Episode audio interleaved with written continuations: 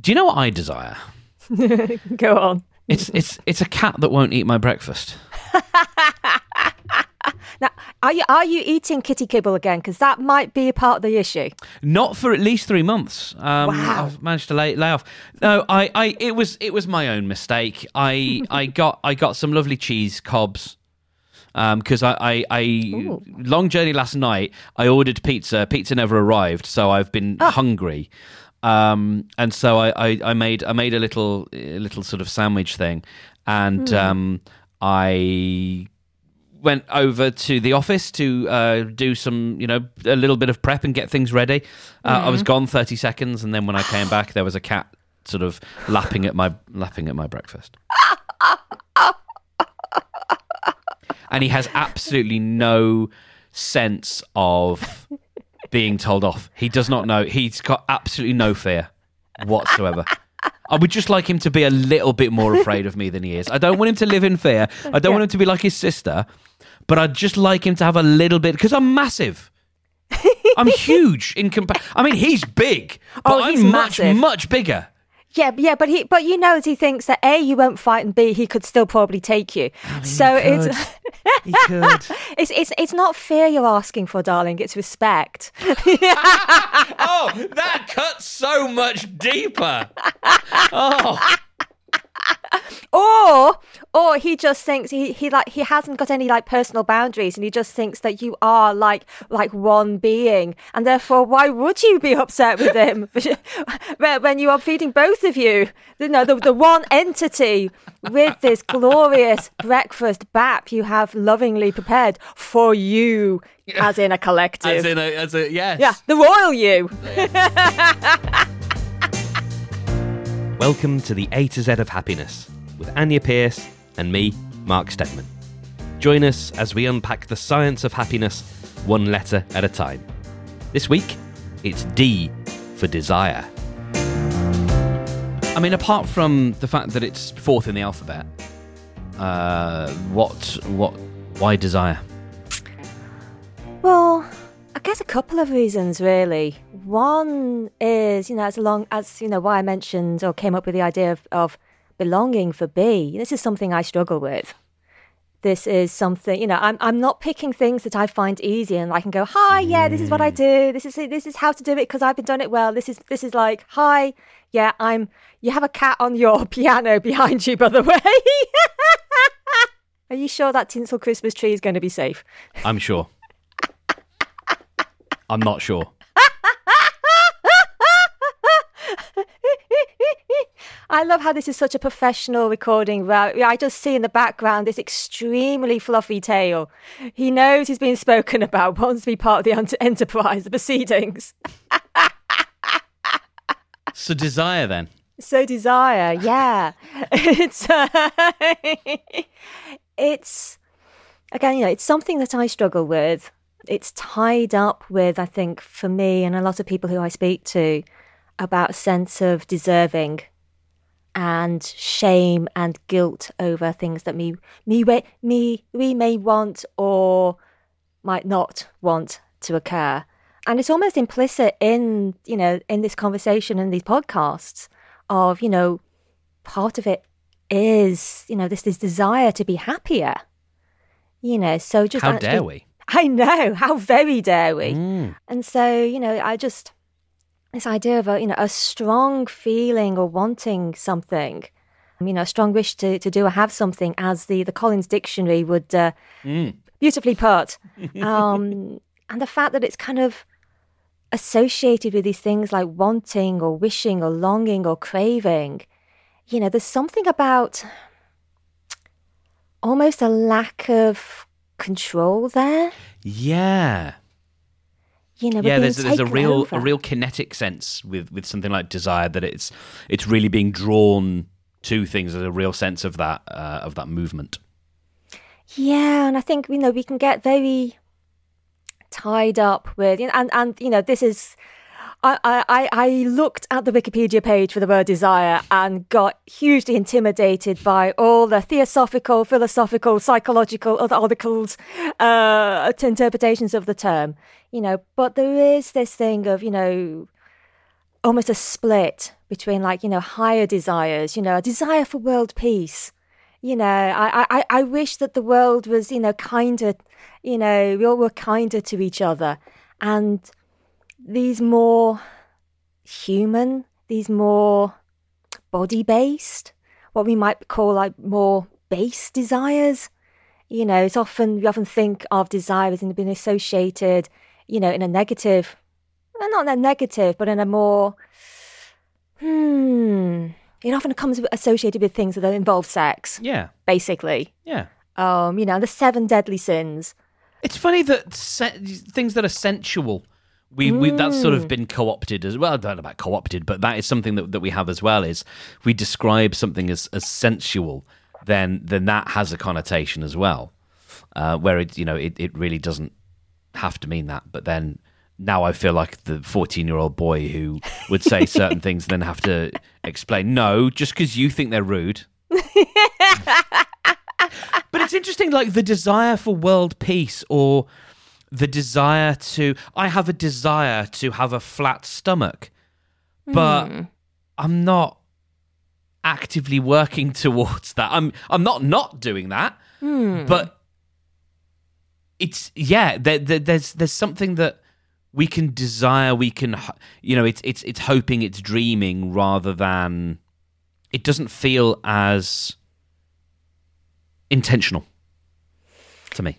Yeah, yeah. And I think, you know, this is, you know, the positive side of desire. You know, I'm going to talk about, you know, explain a little bit more and separate it out from, you know, wants and needs. But this idea of desire being a, can be a positive force, actually, because, you know, those dreams and those wishes can be the start, the genesis of us taking action you know, they can be pointers for us to work out what it is that we actually want to experience in our lives. You know, if we allow space for them without judgment, actually. And because I think that's, you know, that's the thing, you know, there's the second, the second noble truth in Buddhism, you know, states that desiring is the cause of all suffering, Mm-hmm. you know. And so even just getting to the point of desiring something, of having wishes and longings, can feel really painful or, or uncomfortable because it can be often. Mm, there's something about this which can be triggered by a lack of something. Mhm. You know, we may not be. The first way that we may recognize something is by its absence rather than its presence and wanting more. Mm. I think. You know, and, and that can make it turn into kind of like cravings for things. But but yeah, but it's part of, you know, I, I love the work of Dr. Paul Gilbert, who does compassion focused therapy. Wrote he's the author of A Compassionate Mind, which I touched on last week. And he you know, talked about it as being, you know, this drive state, this dopamine state, this this state that this energizing wants us to accomplish and achieve things. You know, it kind of has to start somewhere. It's it's how we how it expresses itself.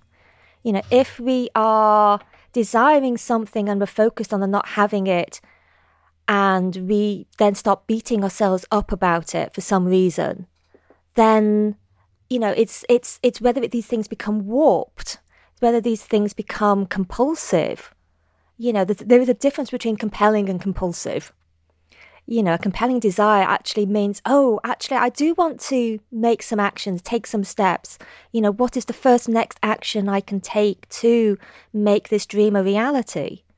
Versus something which is compulsive, you know, which is very often tied to, you know, uh, developmental unmet needs. Uh, this this idea of you know having a well of these unmet needs, which I forget the exact therapist who uh, Dr. Gabor Mate quotes, but he says, you know, in addiction, it's hard to get enough of something that almost works. Mm. You know, and it's again this relationship with desire. Is it, you know, I'm going to explain in a second, is it something that is actually a generative force? If it's something that with a a, a pull energy we are attracted to, Mm. we are drawn in a healthy, positive way, or is it something which is we're being pushed, you know, we're, we're we're being ruled from the shadows by things which, and again, this is where the sense of, you know, this discomfort with a lack of control, I think, comes into play. Yeah, there's something interesting about acting on a desire or or chasing pursuing something that that is that you desire does it always have to take you out of your comfort zone? It feels like it it, it will do a lot because if it's important to you then maybe you know be, i guess because if it was important to you and if it was easy you'd already have it. So by the fact that you you desire it and by dint of the fact that you don't have it, it probably isn't easy. So therefore, you probably do have to cross some bridges and, and deal with some trolls in order to in order to get it. Hmm. Possibly. I think it's it depends on um, whether we are trying to be uh, pleasure seeking, pain avoiding, or having you know experiencing something called a positive drive. Mm-hmm. You know, I, one of the books I, I I love is the Desire Map, and I was just flicking through it last night and wanting to bookmark every page as I have done every time I've picked it up. And there's a lovely set of questions she has, which ask us to kind of just think of, you know, you know, it, the fear based, you know, pleasure seeking is kind of what we associate with desire. Mm-hmm. And, you know, certainly Martin Seligman and his PERMA model, you know, the very first thing, you know, it starts with P for positive emotions, it ends with A for accomplishment. And, you know, we often associate the, uh, the, the successful accomplishment of desires with plus, positive emotions and a sense of accomplishment. But when it when we're pain avoiding, it's all about you know desiring you know these ideas of you know what will other pink, other people think of me, you know what can other people give to me, you know, and wanting to avoid pain. Whereas a positive drive, you know, as you're talking about this idea of you know, crossing some bridges, you know, fighting some trolls. You know, is this moving me forward? You know, does that, do I feel more like myself pursuing this desire? You know, will I sleep peacefully tonight? Even she asked, and then you know, would my kid or grandma or best friend be proud of me? You know, because I think that is when we are, and and and being caught, you know, moving out of our comfort zone into our stretch zone, mm-hmm. without going so far, we end up in the panic zone. Mm.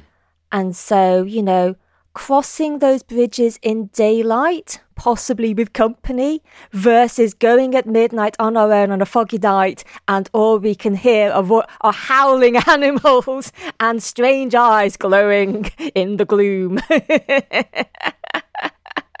Gosh, I shan't sleep tonight.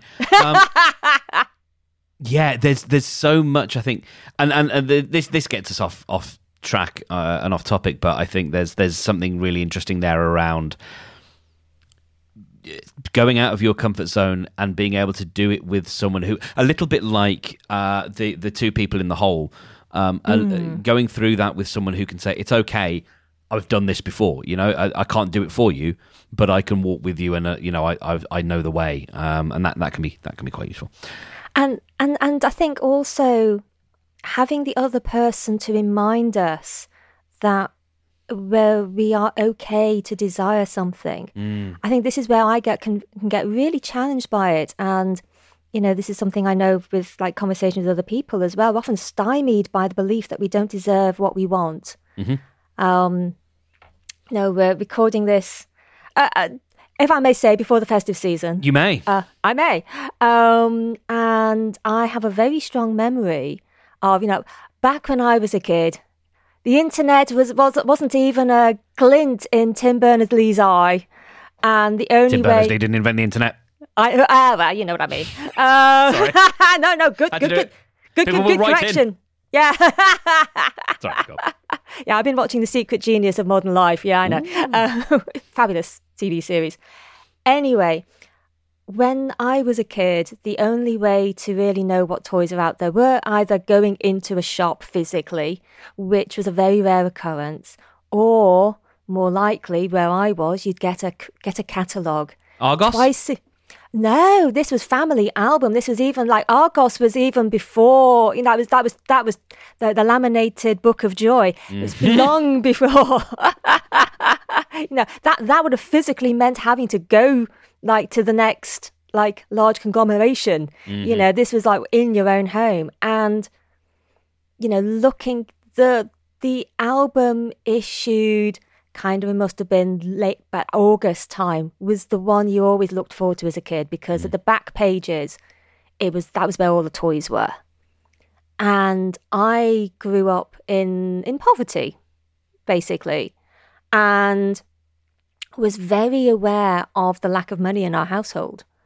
And so I would look at go through these these glorious multicolored beautiful pages you know full of things to inspire you know desire and joy and wanting and and excitement and i would limit myself to only looking at the things under a certain price point because there was absolutely no point in me asking for anything above i don't know i think it was like 5 pounds at the time you know, it might have been slightly less actually. There's no point looking at anything above that because to ask for anything more would be to incite rejection. It would be it would place my parents in a difficult position.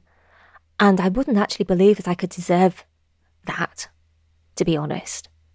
And so, you know, even at that young age, you know, I'm talking before double digits, eight, nine, actually having a sense of the world and how much I was I was allowed to ask for. And, you know, since then, the, the, while I do not recall the details of those pages, the weight of that book and the weight of that knowledge still stays with me, even to this day, you know, more than 40 years later. I reckon a lot of us can relate in very different ways. You know, I think uh, your circumstances may vary, but I reckon the feelings are, are fairly universal. So, given that, what are some questions we can ask ourselves? Some things that we can can think about uh, in order to, I guess, help us get a handle on a desire. You know, understand what is a desire. Like, where where can we begin? Well, I'm gonna, you know, the first place to begin is the simplest and for a lot of us the hardest. Just asking us ourselves, just asking ourselves the question, "What do you want? What do you, what do you, what do you want? What do you really, really want?" As the Spice Girls might have As, said. as so so uh, aptly put it in that Ivor Novello award winning uh, song. Indeed. And it can be really difficult because for so many people are so used to focusing on what other people want or the things that they don't want. You know, I asked this of, of someone I know who's going through tremendous relationship difficulties at the moment. And, you know, I asked him, what do you want? And it was all, it was basically pain avoidance. Hmm. I, you know, I want the hurting to stop you know, rather than okay, but and you know, if if that stopped, what would you like instead? You know, what do you want? As you know, regardless of your current circumstances, I think that's the thing. You know, and there's two points on that. One is when we are overstretched and under resourced, it's really hard to be creative. It's really hard to dream, to actually think of something differently. And two, our current circumstances tend to influence our thinking, you know, how we're perceiving our thinking. So if we are stressed or angry or feeling depressed, it's hard to forget that this is not permanent, personal, or pervasive, as uh. Dr. Seligman puts it, you know. And, you know, this was part of my challenge. I mean, this less no less so now, but certainly, you know, I was I used to go to my GP about depression you know, off and on for a long time. And I was um, described as anhedonic at one point, which meant I was incapable of feeling pleasure and, and taking pleasure out of life. And so, in that state, asking me what I wanted, I just wouldn't have had a clue. Yeah. When I'm when I'm tired and depleted, you know, I have chronic fatigue syndrome. I struggle to find an answer because I just don't have the cognitive resources at that time to even reach out and and imagine something other than what is occurring right in this moment. It's like, what do you want? No. that's that's Yeah. that's all I that, that's all I can give. No, just no. Yeah, yeah, but it, but it actually makes me think of like like a toddler Mm. trying to work out what it is they want they, to eat and like bring it up to their mouth and go mm mm, mm, shaking their heads mm-hmm. and stuff until like you you then realize it's probably ice cream and then they'll gobble that down it also reminds me of being um, very very young so probably toddler age i have a memory of this it happened a couple of times in my memory of being in my uh, being held uh, by by my mum and me crying mm. and my mum asking what's wrong and my answer would be I'm crying. and then she would ask why, and I, I had no, I don't, I don't know. yeah. I just know that I'm crying. Yeah. yeah. And I think we can get so caught up in causality as well. Mm.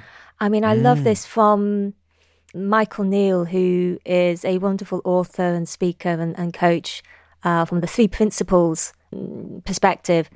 And he talks about, well, actually, he, he, he, he spoke to someone and they relayed it back to him this idea of more full stops, full fewer commas. And so, you know, I'm crying full stop versus I'm crying comma because, and then because we will make up, we will rationalize, we will come up with stories. We will, you know, because we, our way of feeling safe in the world is to create a narrative around things that make things make sense. And actually, you know, actually, us, uh, us having ourselves not make sense to ourselves can be particularly terrifying. Mm-hmm. You know again we're coming back to this word control. Mm. You know i'm i'm i'm in this body i'm in this ship but i'm not steering it right now. And i don't know where it's headed. Mm-hmm. You know that can be you know i'm i'm i'm really lucky. This, this is the strange beginning to this sentence. You'll understand why in a second my body twitches and spasms uncontrollably I lose control of my body, particularly when I'm exhausted. I lose the ability to stand, my arms stop working, my legs stop working. Even something, someone gave me a foot massage, which should be really lovely and relaxing. My body was skittling around on, on the bed like I was a fish in a hot skillet. I just, and there was, I lost, you know, I lose control of my body. Uh, and just being okay, learning how to be okay with that and just going, okay, that is just what my body does. And actually look being this this curious observer. Oh, it's doing this now. Oh, it doesn't normally do that. Or oh, this is yeah, this is the sort of thing it normally does. Don't worry. Because then, you know, this idea of control I can't control what my body is doing, but I have found that I am able to control my response to that in a funny kind of way. You know, I will in those moments desire my body to chill the fuck out and I can be I can have a preference for that. It can mm. soften down a bit. You know, I'm going to talk. You know, I I, I love this continuum of wants, needs, and desires and things you know, eventually, you know, when you can soften things down, soften, lessen the control, lessen the craving, the needing, the hunger, you start to get into this territory of preference or no preference, Mm-hmm. which can be kind of liberating, actually. Yeah, liberating. Well, that brings me on to the question then, uh, again, going back to my childhood uh, and lots of people's childhoods of saying, I need, you know, wh- whether it's uh, a toy or uh, an ice cream, like, I need that. And then the answer coming back, you don't need it, you want it. How do we Yeah. tell the difference? Well, I think it's it it's subtle. Uh, well, it definitely can feel subtle to me, and very often what allows me to work out whether it's a. I, I think that the most extreme version is need. You know, that's where it feels because that's when our survival instinct cut, kicks in. That's why it's so compelling. It's like if I don't get this thing now, I will die. And it can feel like that when you're a small child because you have very little ability to re- regulate your emotions. And so, all you can, you're just activated and you're taking that as a survival threat. Mm-hmm. You know, when we can soften down, if we can, you know, and this is what I have to do sometimes, I have to just like sit my ass down on the sofa. just so that my nervous system can just dial down a bit. And so I can just tune in. Okay, so is it what's being triggered here? Mm. You know, is there a part of me that thinks that, you know, whether I will either literally or metaphorically, because the ego death, ego doesn't want to die either, baby. Oh, sir. no, sir. Um, so can that urgency just drop down? Can I, you know, give myself the inner emotional support during those survival fears just to loosen my grip? And then it becomes a want you know, and we often can still get very concerned with the getting. But I love, love, love this book by uh, uh, Jett Psaris and Marlene Lyons. It's like 22 years old. It was, it was published in the year 2000. And they talk about this idea of actually just, again, just being with the wanting. Because we can, again, we can get so, you know, that, that drive thing, the, the desire for things to be uh, fulfilled it's the attachment. That's what the Buddhists kind of like, you know, look at. It's it's the attachment that causes the suffering. Mm-hmm. And to actually can be really fully enjoy and experience wanting something, you know, separate from, you know, this separate from this this need to to to, to get it, to have this this need, this this want met. You know, the idea of just simply identifying, accepting, and experiencing our wanting which is very different from, you know, the, the collapse of giving up or, you know, the chance of unworthiness. Because very often, if we don't get something, we take it as, again, I just said, when we are narrative making creatures. We take it as meaning something about our value and our and our worth. There has to be a therefore or a yes. or a because or a yeah. And and we are you know, there was a lovely interview with Tim Ferriss and Dr. Gabor Mate talking about this. Our brain will jump to whatever storyline most fits our self belief. Mm-hmm. And, you know, most of us at the core, right at the very center, have some version of the belief that I am not enough. And this is why not getting these things can be so painful and it can be so compelling sometimes is because it re reawakens, reconfirms, reignites this deep, painful, uncomfortable sense that at our intrinsic core we are not enough. And that by getting that thing, we would be salved, we would be saved from that experience. Because we would be made whole we would be made whole, yes, because we assume that we are not whole without it. But then, when we, this is where it gets interesting. There's a whole continuum. Now, it starts with need being the most intense, the survival thing, the want, you know, still compelling, but we can actually maybe just sit with that and allow it to inform us. But then we move into desire, and where there's other things that kind of like a push energy, you know, as you know, you know, rightly pointed out at the beginning, we can be drawn to something, and this, you know, desire becomes something that's generative. Can, and I, I love this quote from them. You say, you know, needs and wants in this way of looking at them are like reactions to something we feel is missing and necessary, while desire is a yearning for something because we have an interest in it and a receptivity towards it, which completely makes me think of Sufism.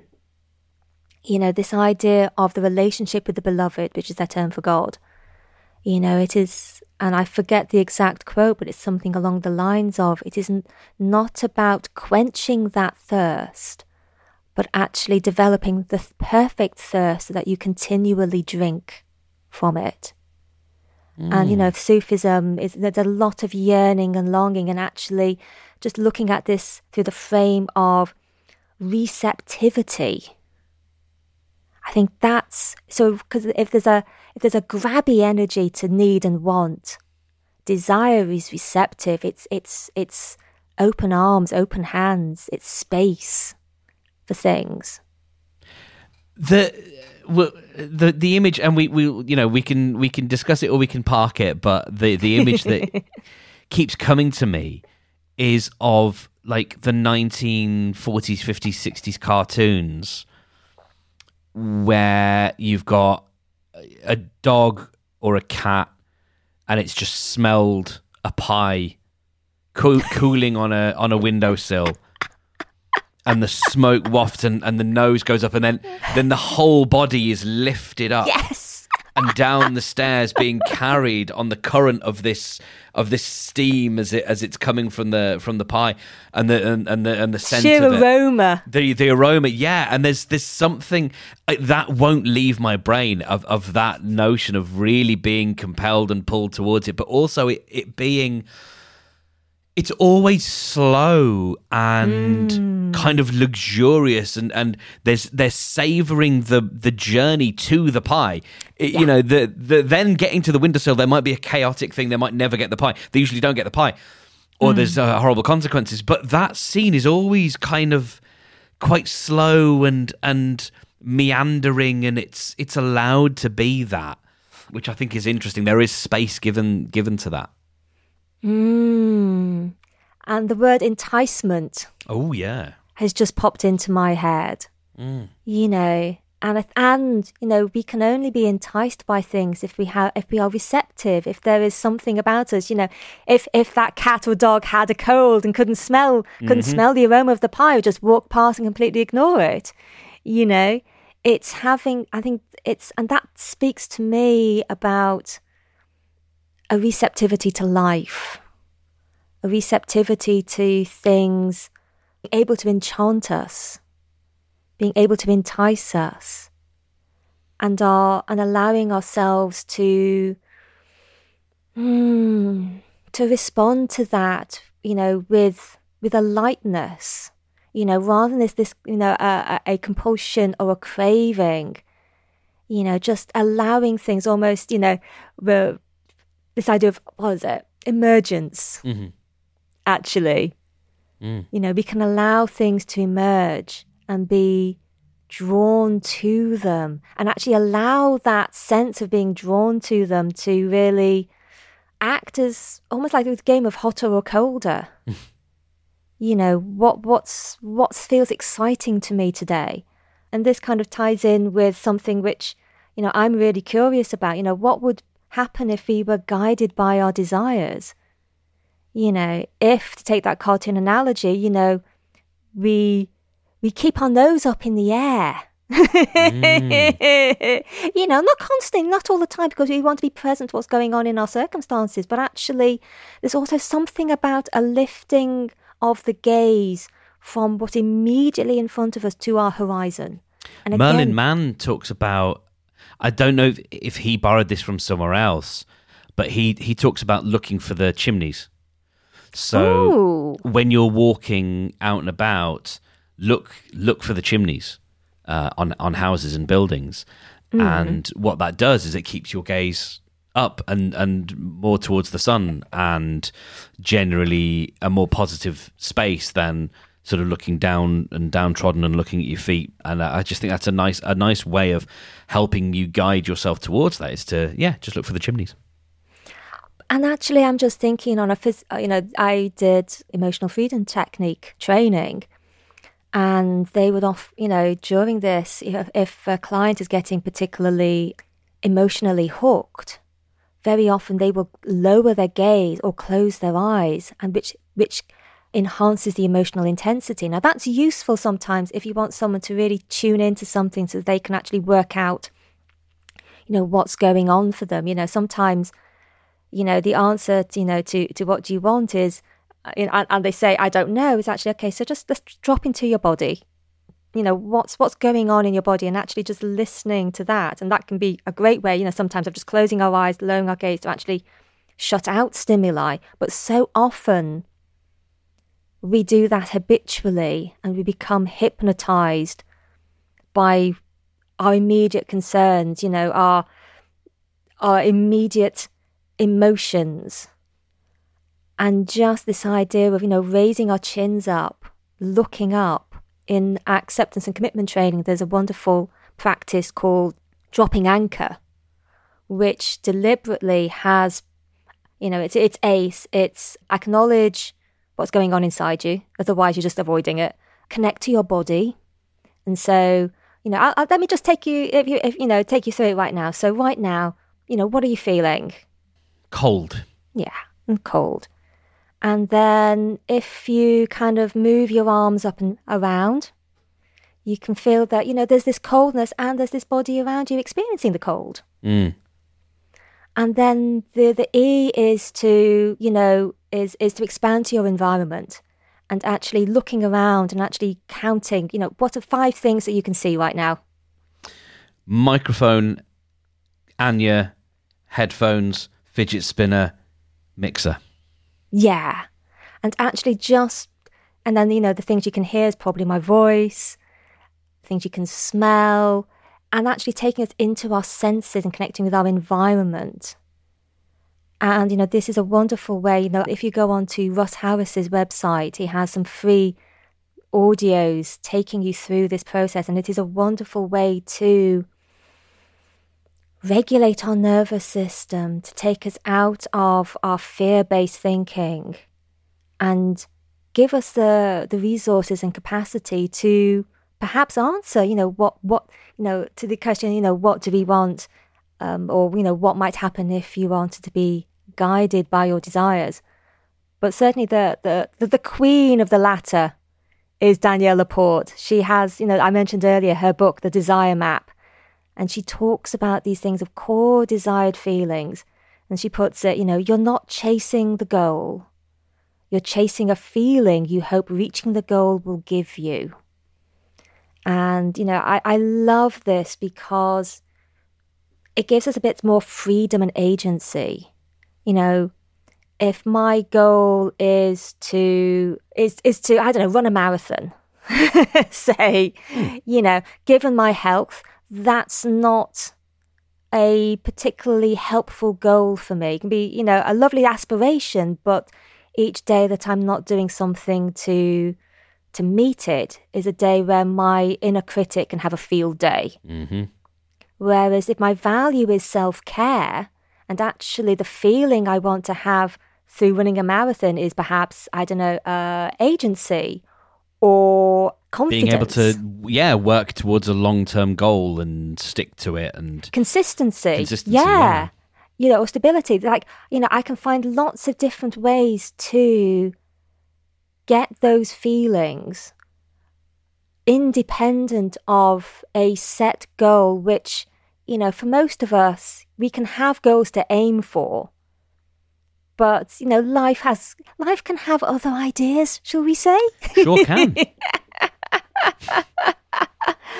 yeah, so I, I do sometimes wonder whether, you know, the question, what do you want, can be more as, as, as, as a certain, as a way to get there, could be, you know, how do I want to feel?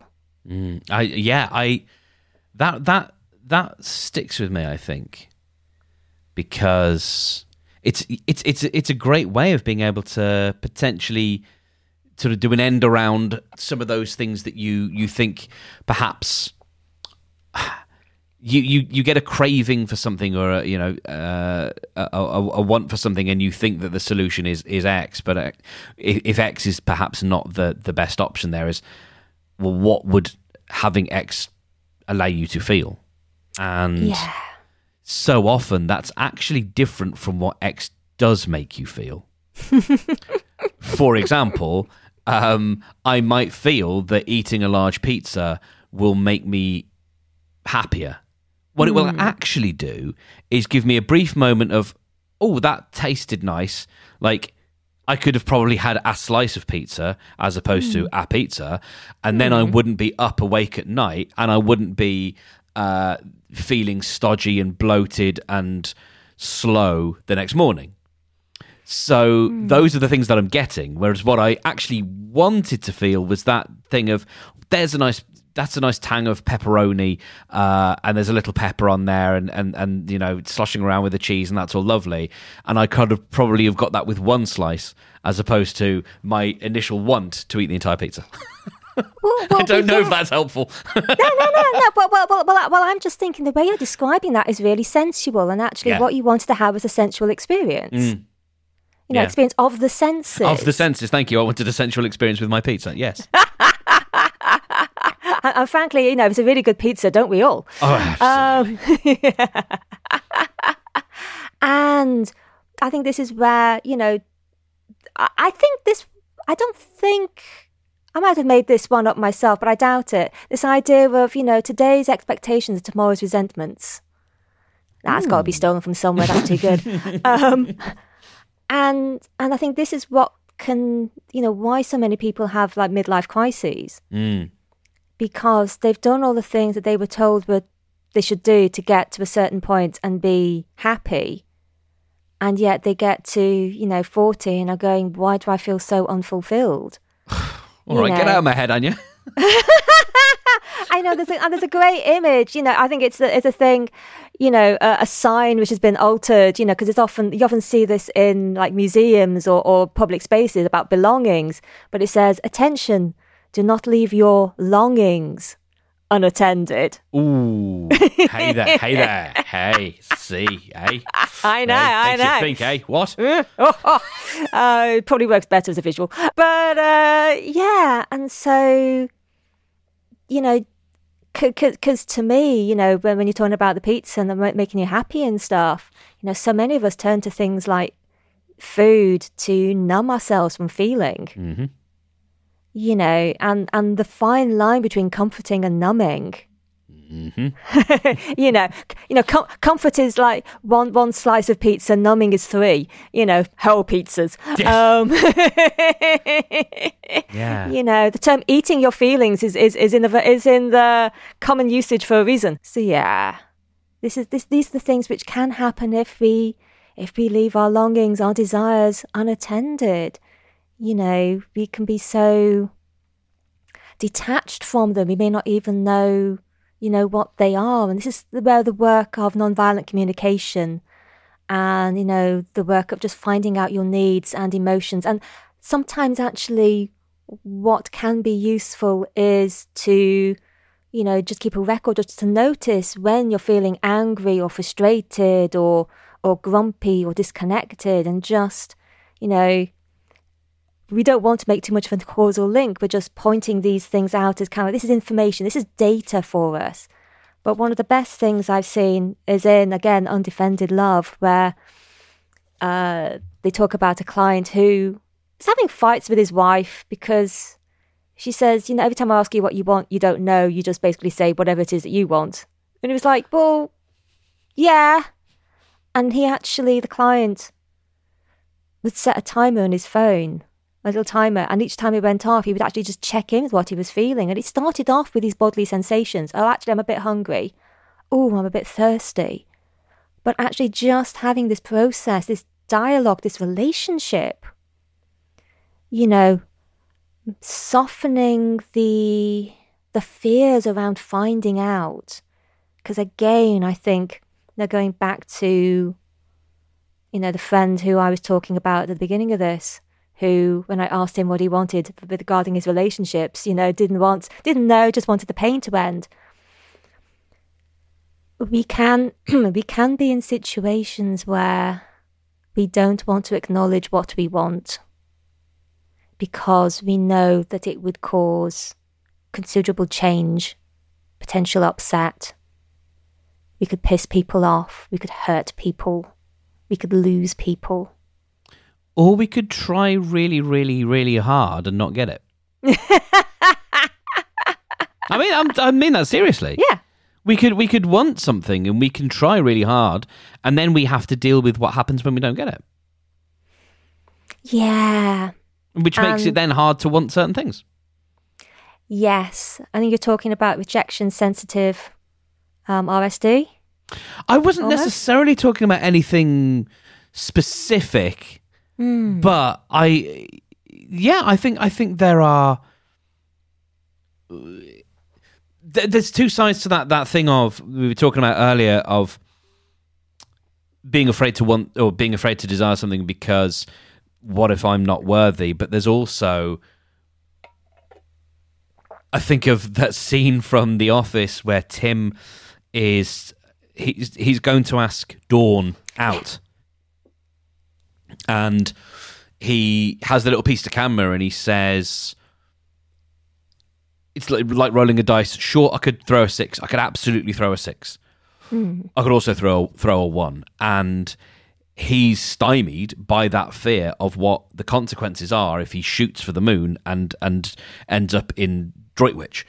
And so I, I, I don't know. It just it, it- when you were sort of listing those things, it, it, it sort of made me think about one of those things of. I guess it's not that you don't want them, but you can be afraid to acknowledge or to attach to that want because you're because then, you know, what if, or even you know, what if I want that thing and I get it, and then it turns out that I didn't want it all along, you know, and now I'm just a, now I'm just a hungry ghost to uh, to, to to coin a phrase. Yeah, because because we're very bad predictors of what will make us happy. We're mm-hmm. Very bad predictors of the future, Yeah, you know.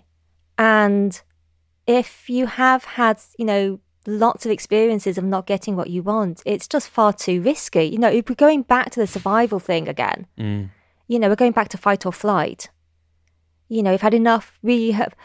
Our data analysis has- concluded that shit's awful. I'm not going to get it. Why, the- why the fuck should I try anyway? Because it just means I'm going to make a tit of myself, be vulnerable, and get slapped again. Mm-hmm.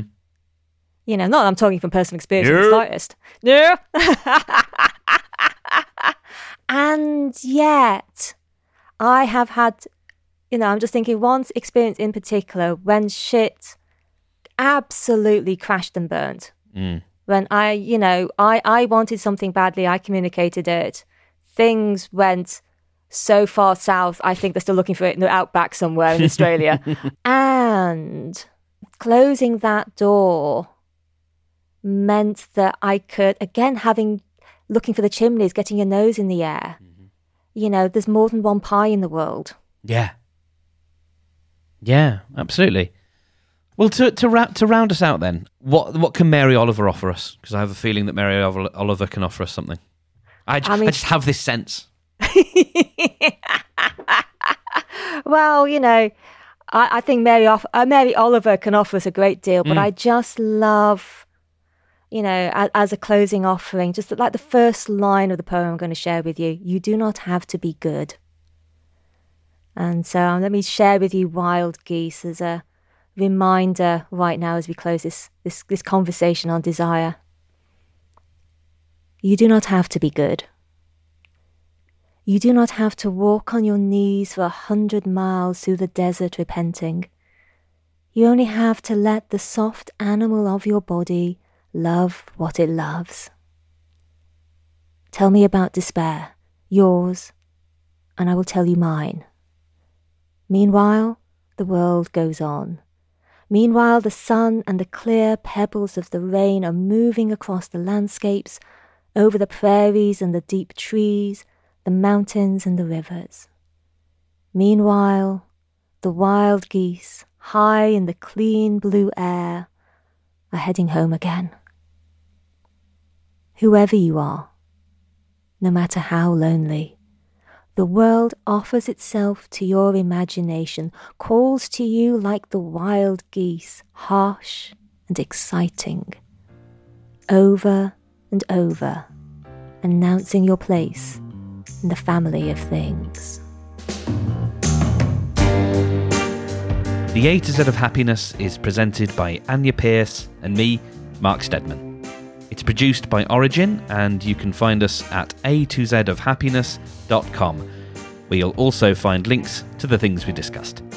If you know someone who could benefit from hearing this episode, please share it with them, whichever way is easiest for you. Take care, and do join us again next week on the A to Z of Happiness.